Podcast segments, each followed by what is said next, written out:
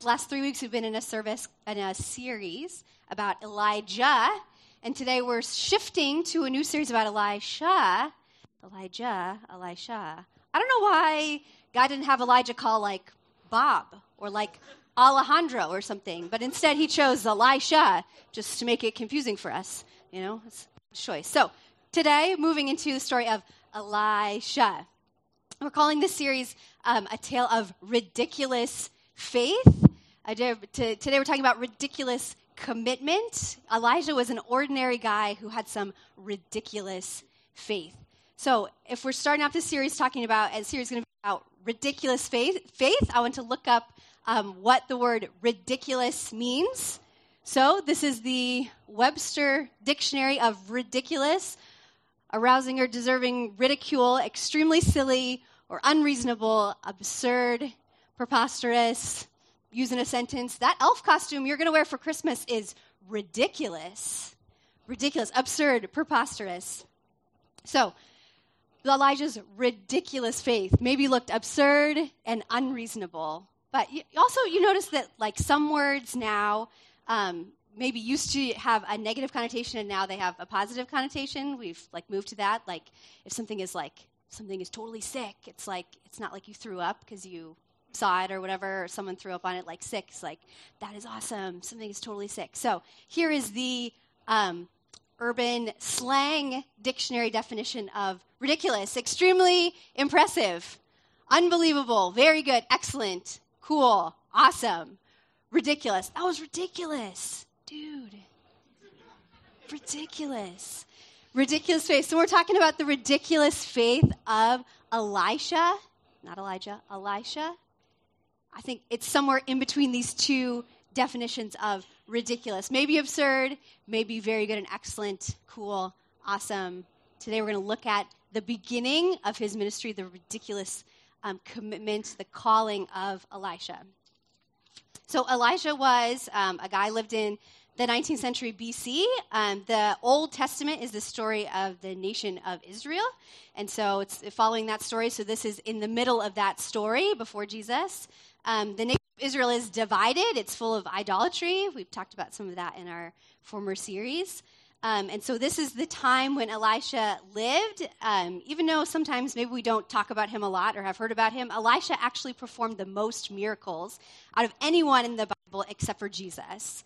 He's the one who um, we're going to be talking about some of those miracles that happened, um, but he performed the most miracles anyone in the Bible beside Jesus. Before he was a prophet. Um, he was just an ordinary guy. He wasn't like the son of a prophet or the priest or went training in seminary, or he was really just an, a normal guy. He was working on his father's farm, living at home, average guy when he was called. So, but we're going to look at his calling and his ridiculous commitment. So, here is the account. It's in First Kings. So, Elijah went from there and found Elisha, son of Shaphat he was plowing with 12 yoke of oxen, and he himself was driving the 12th pair. Elijah went up to him and threw his cloak around him. Elisha then left his oxen and ran after Elijah. Let me kiss my father and mother goodbye, he said, and then I will come with you. Go back, said Elijah. Elijah replied, What have I done to you? So Elisha left him and went back. He took his yoke of oxen and he slaughtered them. He burned the plowing equipment to cook the meat, and he gave it to the people and they ate. Then he set out to follow Elijah and became his servant. the account of Elijah and his calling. So here's the how many of you plow for a living? Shocking. I thought for sure there'd be a couple of you. Plowing for a living. So let's visualize this in our minds since it's not what we do every day. So Elijah, ordinary guy on his father's farm, his parents' farm. He's plowing. It would be something, he'd hold the, the handles of the plow. He's plowing with a yoke of two oxen in front of him. They are pulling the plow. It's tilling up the soil. This is to begin with planting. It was hard work. It was hard labor. There's no like combines that with air conditioned cabs back in this day. Um, it's dirty, depending on the moisture level of the soil. It's like the soil is coming up on him. It's dirty um, he's, he's plowing his oxen. What is the view that you get when you're plowing with 12 yoke of oxen? This. This is your view. Oxen behinds, oxen rears. that you're staring at. You're staring all day with your plow, these oxen rears. And this is what his life was but staring at oxen rears. And, and maybe in this monotonous life, maybe you don't plow with oxen and look at oxen rears all day, but sometimes in our life can sort of feel like that monotony of staring at oxen rears sometimes, you know? So maybe it's like a job and it's a job you don't love, and it's like, I go to work, I come home, I go to work, I come home. Or uh, you're a student and you're like, I go to class, take tests. I go to class, I take tests. I go to class, I take tests. So on and on. Monotony you're a parent and you're like, I change diapers, I do laundry, I clean dishes. I change diapers, I do laundry, I clean dishes. It's like, what are we going to make for dinner for the kids? What are we going to make for dinner for the kids? What are, it's like they need dinner every night. What are we going to make for dinner for the kids? All the time. Just monotonous, go, all these things, just day after day after day. It's staring at oxen rears. Sometimes our life can feel like it. And it's incredibly easy to lose our passion for doing life when what we're doing is staring at oxen rears. To forget what may, maybe your life isn't exactly what you thought it would be or that you wanted it to be, and you were like, this is, this is not the same thing every day, is, is not what I thought. I was in a job at one time. I got I had been unemployed for nine months, and so I got a job, which you're really just glad about any job you get when you've been unemployed for nine months. And it was a great environment. It was with great people who I, I really enjoyed. But for my job, what I did is I did transcripts and I did sorting pictures every day. So it was like listen for five seconds, correct all of the letters. Listen for five seconds, correct the letters. Sorting through pictures. This picture, delete, slide, delete, slide every day. Transcripts and pictures and transcripts and pictures. And after a while, after weeks and months, I was like, what am I doing? This is not what I want to be doing. This is not what I want my life to be about. I'm in this job, transcripts and pictures every day incredibly easy to lose our passion for doing life when we're staring at oxen rears. But Elisha, as he's doing these things, he was being faithful to what God had given him at that time. He was being faithful in his life, in the small things, to do them. And God loves to reward people who are faithful in the small things in their life and who are consistent in doing those small things. And in the middle of his faithful daily task, God sent something that would move him to a place of ridiculous impact in his life. We're going to go back to the story and reread this part here. So, Elisha went up to him and threw his cloak around him. So here's here we are, picturing the story again. Elisha, we're plowing, walking along, 12 yoke of oxen, and all of a sudden this guy, Elijah, comes and throws his cloak around him. Elijah was the, the man of God. Um, he would have been known as a man of God, a, a, person that Elisha looked up to. And he comes, throws his cloak around him. This is a, a symbol of him, Elijah saying to Elisha, You are now my student. I am passing on to you what was mine, what I know, and I'm investing that in you. What was my calling is now your calling. That was the symbolism of putting the cloak on him. And side note, if you missed last week, we talked a lot about the impact we can have if, if we pass on what we know to the next generation, that we're, we're mentoring other people and giving people what we know. Um, so if you missed that, you can watch it online. It's a great message. Um, and using the story of Elijah giving what he had to pour into Elisha. So, um, in the account of this story, as Elisha's starting out at this call from Elijah of this cloak being put on him, there are two principles of ridiculous commitment that we see. So, this is the first principle. You don't have to understand fully to obey immediately. You don't have to understand fully to obey immediately. And this is what happened in Elisha's life. He's just an ordinary guy living life being faithful in what he had. But when God called him, he obeyed immediately. Immediately. And he didn't need to pray about it first.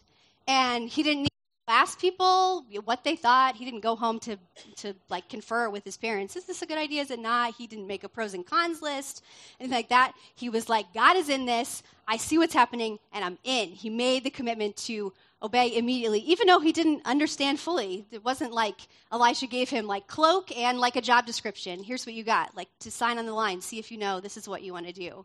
But Elisha knew God was in this. So uh, you have to know, it's a good thing to know prayer and wisdom, and getting wise counsel is a great thing to do. It's important for sure. We have good people in our life. But if you know God's voice, it's not always necessary to take that time.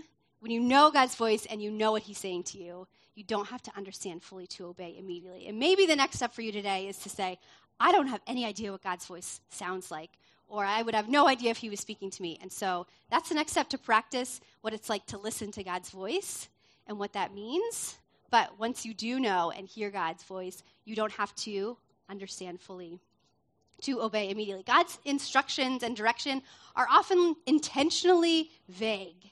He's not like, do this and here are all the details. They're often intentionally vague. He's like, I, I mean, for me, I'm like, I want to know the details before I commit to something. This is, this is what I want to know. How's it going to be? How's it going to work out? Can I do it? All the planning. And God's like, you can't handle the details. If I gave you the details, you would not show up. You would not be, you'd be like, I'm out. And so he's often intentionally vague with us when he gives us details. So what can we do in the meantime? Something we can do if we're waiting for that is to prepare. We prepare now to respond in the present. We prepare now so that when that comes, when we hear those words from God, we're able to obey immediately. We prepare to respond in the present. Do we have margin in our life to even do that, to respond in the present? Do, you, do we have time built into our life? Or if God calls to do something, we'd be like, how about next year? I don't have time. How about, uh, what if we wait until this happens or this happens? Do we have any time to be ready to respond to God's call? Do we have financial margin to, if God is asking us to give, whatever God is asking, do we have that built into our lives or are we living above our means and buying stuff we don't even need to impress people we don't even like? Do we have that financial? Do we have spiritual? Are we we practicing our spiritual walk with Jesus and getting that to be strong, spending time with Him? Or are we like, I've got time for that later. I got time for that later. I, I'll read my Bible at some other time. I'll focus on my relationship with God at another time. Or are we preparing now, preparing to be ready in the present when God does call us to do something? The times in the world right now are it's changing so fast and we just don't know what's going to happen. It's so hard to predict, to plan, even like years in advance what's going to happen. And God is going to do things. He's a lot smarter than us, and He knows what's happening. And so to be able to, resp- to prepare to respond in the present, so we're able to respond when God does something when it happens. God will often guide with one word with one talk about less details with one word. We see this a lot in the old testament. He gave people one word and they were supposed to respond to it. He, he told moses go. And moses went. He told abraham go.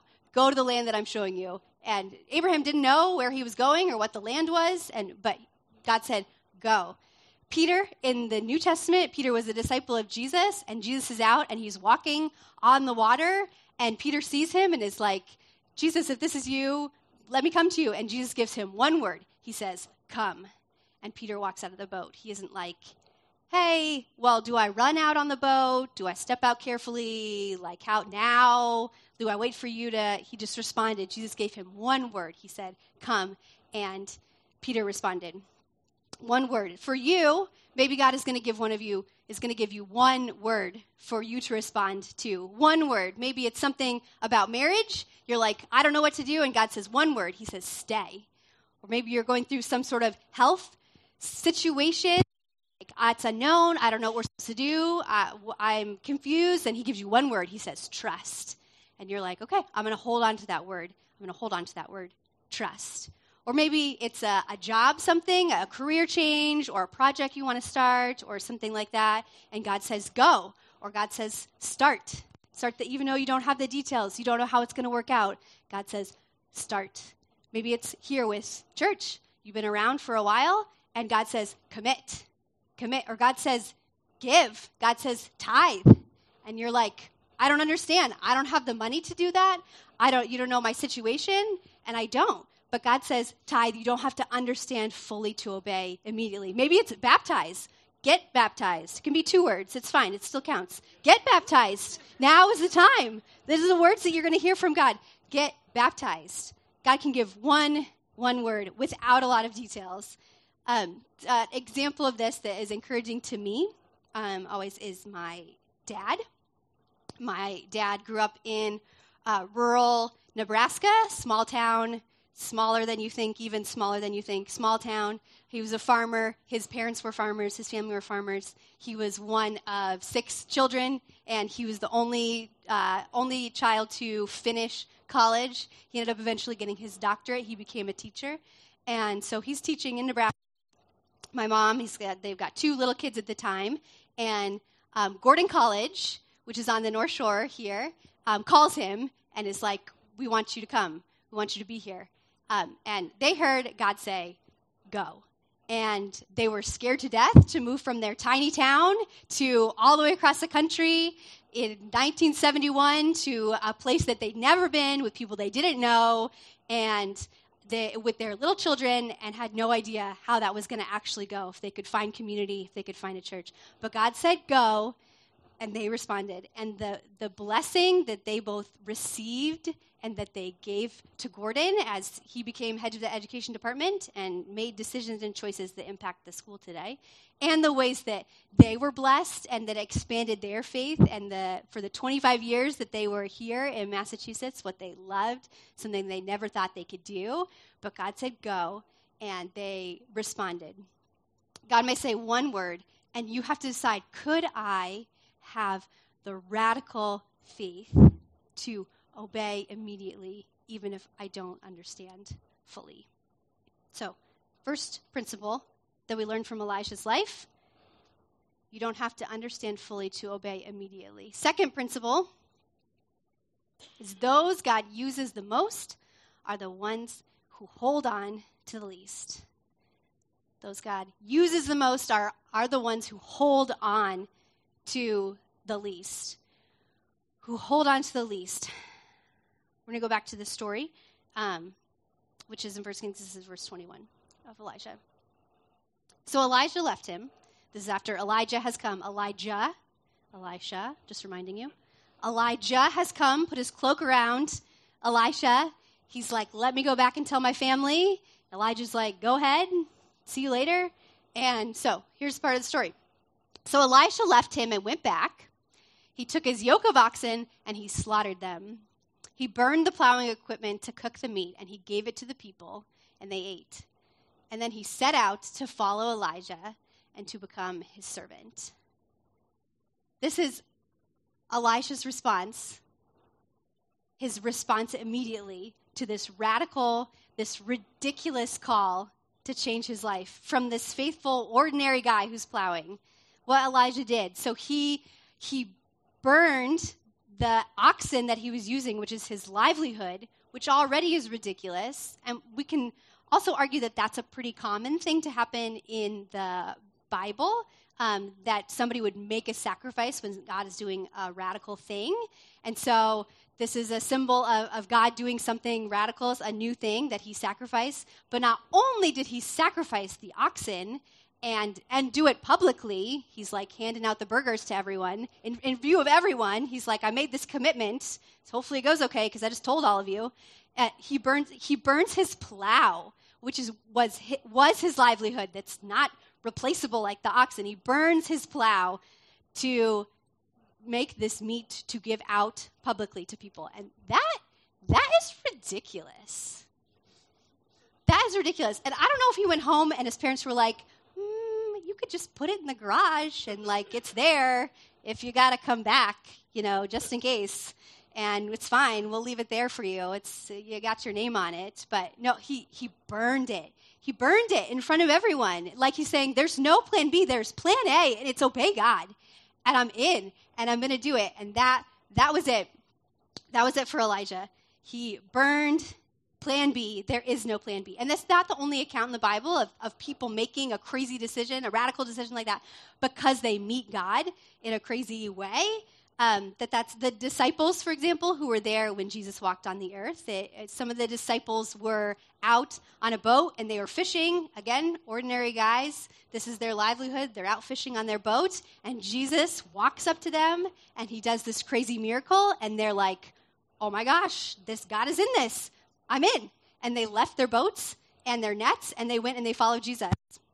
When, when people are moved by God in radical ways, um, it's good to make sure you know that God is speaking to you. Again, don't like come into work tomorrow and say like I quit and burn the building down. Don't do that. It's a bad idea. If you're going to get things from me, don't get that. So make sure that you you know. But for some of you, God is going to give you a plow burning moment for you to choose to have ridiculous faith and respond to. Um, so I want to share with you some of my um, plow burning story. Not because I'm great, but I think that stories help build our faith when we hear about them. So for me, I was I was in this great job, but I was feeling like I, I don't know. I think there's a next um, a step in my job, step in my life that that I'm moving towards, and God gave me one word. It was a phrase. Again, it still counts. He said, "Something is coming," and I, I didn't know what that meant. Something is coming.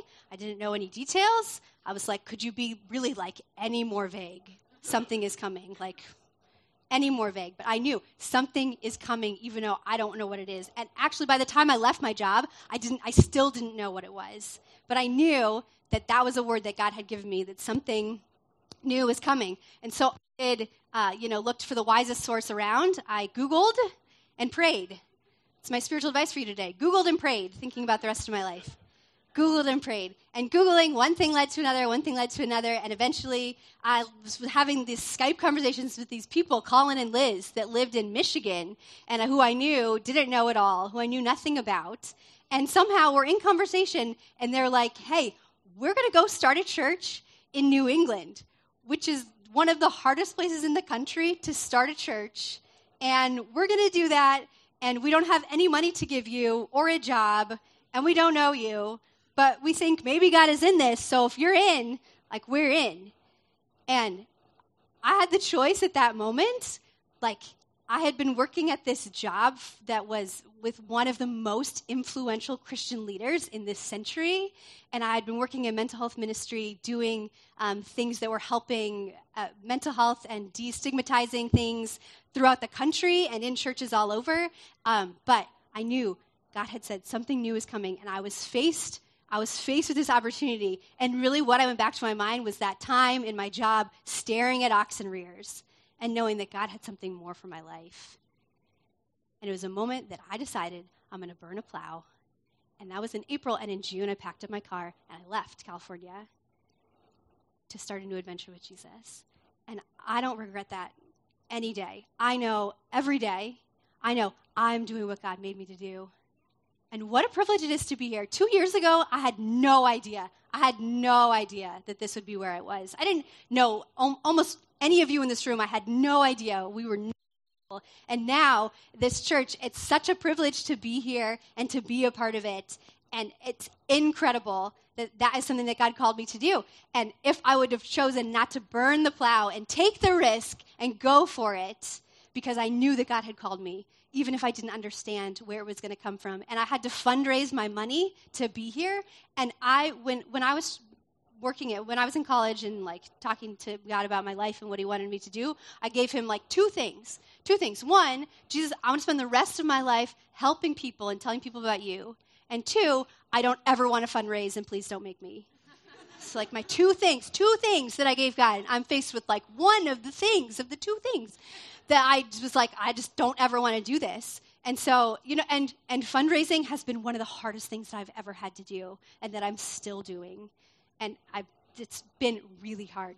But I burned a plow and I answered the, the words that I heard God said to me, and I don't regret it at all. And uh, living the best life, living an incredible life. And for you, that may not be your story. God may not ask you to move across the country and pack your car up, for sure. But for you, it might Maybe it's, it's leaving a job that you feel comfortable in and you hear God say, go. And maybe it's a career change and you're like, I trained for this career. This is what I know. But you hear God saying, go.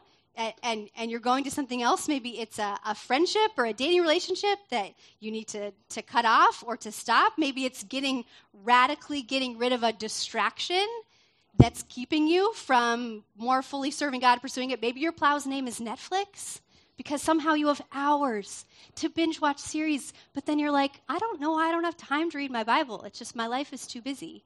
So, radically getting rid of a distraction that's keeping you from, from serving Jesus, I, I don't know what it is, but maybe you need to ask yourself today what is the plow I need to burn in my life that's keeping me from fully serving God and fully living my life for Him?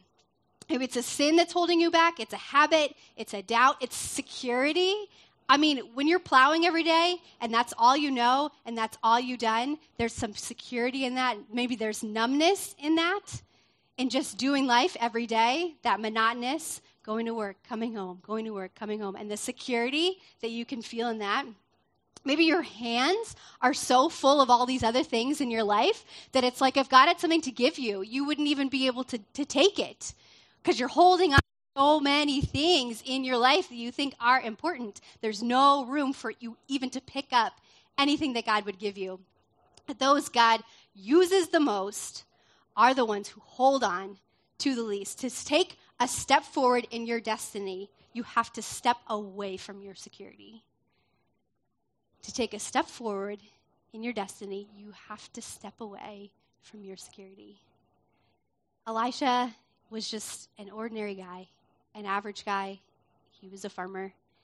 He was just being faithful in his everyday tasks, in his ordinary life. But when God called him, he had the ridiculous faith to obey immediately, even if he didn't understand all the details. And instead of holding on to what he had, he burned plan B and said, Plan A, obey God, is all that I have. And, you know, some of you may be like, you know, that's a lot. All of that is a lot. Like, I came to church today and I don't even know why I'm here. Or, like, someone made me come here. Like, I, I'm not really on board with, like, the Jesus thing. And you're like, change my whole life if that happens. And that makes sense. And if you're just checking out Jesus, we're so glad that you're here and want that to continue to be true and a safe place to explore that. But maybe your first step is just is is is learning to listen to God's voice and what that is. Maybe it's taking a risk, taking a risk and saying, I don't know if you're real, God, but if you are, speak to me and maybe I will hear you. Maybe it's maybe it's taking that risk. Maybe it's it's choosing to to make some choices to prepare to respond to respond in the present when that happens. Looking at your life and thinking, what can I prepare so that I'm able to respond in the present. Um, and some of you, God has already given one word to. He has already given one word to, and you need to take it and you need to run. And you need to burn a plow to be able to follow Jesus and have ridiculous faith. Some of you already received that word, or you're about to. We're going to actually talk about one words in our life. We're going to have a, a special New Year's Eve church service and do some some different things, shake it up a little bit. We're talking about one word. What's the one word that God is giving you for for 2020? That one word that we don't have to fully understand to obey immediately. The best place, the best place that we can live our lives, where the most full and abundant life, where we're doing what God has made us to do, is right in the middle of God's will for us even if it feels scary, it's actually the best place to be, right in the middle of God's will for us. We were not created to live mundane lives. Jesus never asked his followers to live mundane lives. We were, we were created, we were asked, we were called to live lives that impact the world, that have purpose, and that have meaning. That's what we were created to do, that we feel inside of ourselves. We were not created for mundane life. But are we going to have the ridiculous faith like Elijah? The ridiculous faith, whether it's absurd or it's really cool and awesome. Both things. We're going to have the ridiculous faith, even if we don't understand fully, if we're holding on to so much, to say, I'm in. I'm going to I'm going to go after that one word. I'm going to burn a plow. I'm going to have ridiculous faith for my life. I'm going to pray for us.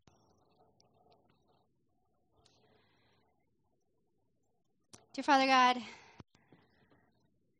sometimes you ask us to do hard things, but you have plans for us for our good because you love us. You have a plan for each of us and a purpose for each of us. And I know that you want to speak to us and you want to speak to everyone in this room about their lives. And so I pray that in people's hearts they would hear your voice, they would hear their next step, their calling, and that we would all, all have courage. We would all have courage in our life to take hold of some ridiculous faith. In Jesus' name I pray. Amen.